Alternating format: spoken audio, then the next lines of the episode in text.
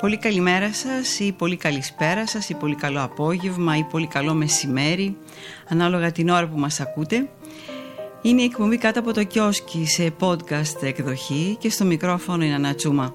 Σήμερα θα μιλήσουμε πώς να ελέγχετε τα συναισθήματά σας ώστε να μην σας ελέγχουν.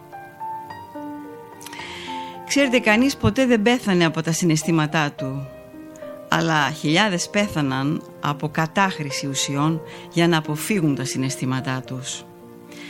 Αν θέλετε να είστε ευτυχισμένος και να έχετε υγιείς σχέσεις, πρέπει να είστε ικανοί να αισθανθείτε τα συναισθήματά σας.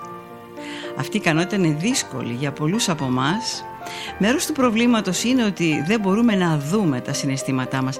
Δεν ξέρουμε δηλαδή από πότε και σε ποιο μέρος του σώματός μας βρίσκονται κρυμμένα και σε περίοδο άγχους εμφανίζονται. Η κυρία Λίντα Εσπόζητο, ψυχοθεραπεύτρια στο Pazadena CA, θα μας βοηθήσει να καταλάβουμε την αιτία που αισθανόμαστε έτσι και να κατανοήσουμε πώς τα συναισθήματα, οι σκέψεις και οι πράξεις συμβάλλουν στην ευτυχία μας και την ψυχολογική μας ευεξία. Εφτά στοιχεία λοιπόν για τα συναισθήματα. Το πρώτο είναι τα συναισθήματα συνιστούν μια φυσική αντίδραση. Αισθάνομαι σαν να μου έχουν επιτεθεί τα συναισθήματά μου, λέμε πολλές φορές ή κάποιες στιγμές ερμηνεύοντας στενόχωρες συγκινήσεις που μοιάζουν σαν το σώμα σας να καταλαμβάνετε από δυνάμεις που δεν μπορείτε να τις ελέγξετε. Συναισθήματα άγχους προκαλούν αύξηση του καρδιακού ρυθμού, της αναπνοής, της εφίδρωσης και πολλές φορές τρέμουλο και είναι συνηθισμένο να θυμάστε έντονα τα συναισθήματα μιας κρίσης πανικού και να μην θυμάστε τις σκέψεις και τους φόβους που την προκάλεσαν. Μια χρήσιμη συμβουλή είναι να βγείτε έξω από το κεφάλι και από το σώμα σας. Παρόλο που δεν μπορείτε να δείτε το κέντρο των αισθημάτων του εγκεφάλου σας ή το αυτόνομο νευρικό σύστημα όπου αποθηκεύονται τα συναισθήματα, μπορείτε να κλείσετε τα μάτια σας και να εστιάσετε στην κανονική συνειδητή αναπνοή σας μέχρι να νιώσετε συγκεντρωμένος, ήρεμος και χαλαρός. Το δεύτερο είναι ότι τα συναισθήματα δεν εμφανίζονται από το πουθενά. Τα συναισθήματα είναι ένα άμεσο αποτέλεσμα των σκέψεων και των αντιλήψεών μας. Τα εκτός ελέγχου, μεγάλης έντασης και τρόμου συναισθήματά μας είναι σπουδαίο να θυμάστε πως εσείς τα δημιουργήσατε. Τα καλά νέα είναι ότι ελέγχετε το μυαλό σας και μπορείτε να εκμηδενήσετε τις αρνητικές σκέψεις αντικαθιστώντας τες με περισσότερο ρεαλιστικές.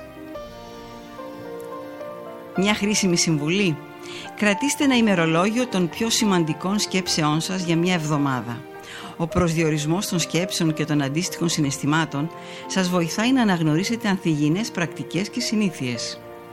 Μερικές σκέψεις είναι τόσο αυτονόητες ώστε δεν τις χρησιμοποιείτε παρά μόνο αν τις δείτε γραμμένες στο χαρτί. Δώστε προσοχή λοιπόν σε σκέψεις που δεν αντιστοιχούν στην πραγματικότητα.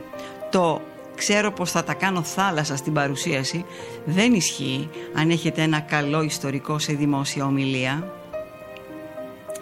Ένα τρίτο είναι τα συναισθήματα είναι απλά ή πολύπλοκα ή ένα μείγμα και των δύο.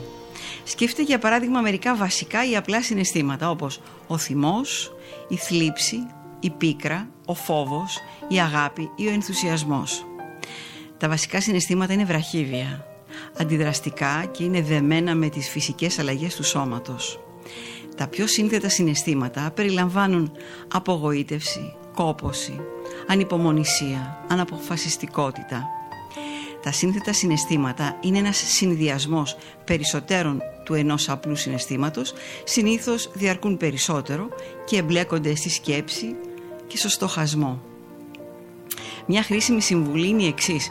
Διαχωρίστε τα βασικά από τα σύνθετα συναισθήματα για να ξεκαθαρίσετε τι συμβαίνει και να ενισχύσετε το γεγονός ότι κάποια συναισθήματα πολύ συχνά εμφανίζονται σαν σύνθετα για παράδειγμα, το να περπατάτε μέσα στο δάσος και να έρθετε αντιμέτωποι με ένα λύκο είναι βασικό συνέστημα, ο φόβος, μπροστά σε μια αναγνωρίσιμη εικόνα, το λύκο.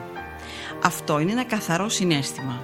Ένα ελεύθερο ή γενικευμένο άγχος, χωρίς να υπάρχει κάτι συγκεκριμένο, είναι ένα σύνθετο συνέστημα. Σκεφτείτε ένα μείγμα θυμού, ενοχής και αγάπης όταν συζητάτε με τον σύντροφό σας, το παιδί σας ή ένα φίλο σας. Αντισταθείτε στην ανάγκη να μεγιστοποιήσετε την αρνητικότητα που σας καταλαμβάνει, η οποία με τη σειρά της θα μεγιστοποιήσει την ένταση των συναισθημάτων σας, θα παρατείνει την ανησυχία σας και θα σας κρατήσει κολλημένους στο άγχος ή στην κατάθλιψη. Ένα τέταρτο είναι τα συναισθήματα παράγουν ενέργεια. Όταν είστε ξεκάθαροι τι συμβαίνει μέσα σας, είστε και έτοιμοι να συμμετέχετε στη ζωή. Κάνετε σχέση που θα σας χρησιμεύσει σαν ρυθμιστής για να αποφύγετε τη μοναξιά και την απομόνωση. Αν καταπιέζετε τα συναισθήματά σας, θα καταλήξετε να αισθάνεστε άδειος και δυστυχής. Μια πολύ χρήσιμη συμβουλή είναι όταν είστε εγκλωβισμένος ή απαθής να αναρωτηθείτε πώς αισθάνομαι, τι θέλω, αυτό που κάνω τώρα με βοηθάει να ζήσω καλύτερα; Ένα πέμπτο είναι τα συναισθήματα, είναι μεταδοτικά. Αν βρεθείτε σε μια παρέα όπου ένας κλαίει ή παραπονιέται για τα προβλήματά του, είναι σίγουρο πως θα αισθανθείτε κι εσείς στεναχώρια, λύπη και θλίψη. Αντίθετα, αν βρεθείτε σε μια παρέα με χαρούμενους και ευτυχισμένους ανθρώπους, θα ανέβει η ψυχολογία σας σε θετικά ύψη.